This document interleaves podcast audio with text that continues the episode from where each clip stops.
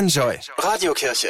Mitten in Hamburg-Altona auf dem Schulgelände einer ehemaligen Grundschule steht das vielleicht größte kirchliche Winternotprogramm in Norddeutschland. 24 Container, aufgebaut wie ein kleines Dorf mit schmalen Gassen.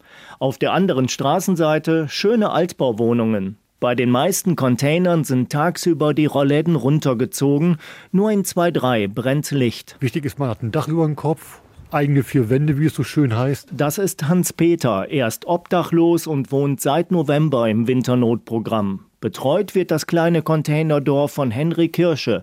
Er ist katholischer Diakon und setzt sich seit 20 Jahren für Obdachlose ein. Wir bemühen uns natürlich, diese Leute, die hier wohnen, nach dieser Winternotprogrammphase, die am 31. März vorbei ist, dann irgendwie weiter zu begleiten. Wir wollen, äh, dass die Leute im Grunde genommen von der Straße dann wegkommen. Das Winternotprogramm rettet in den kalten Monaten Menschenleben und dazu einen Rückzugsort und eine Wohnmöglichkeit zu haben und von Henry Kirscher ein bisschen begleitet zu werden, das bedeutet den Obdachlosen viel. Der Akku wird wieder voll. Also man hat wieder Energie, man kann morgens gestärkt wieder auf den Alltag zugehen, Pfandflaschen sammeln.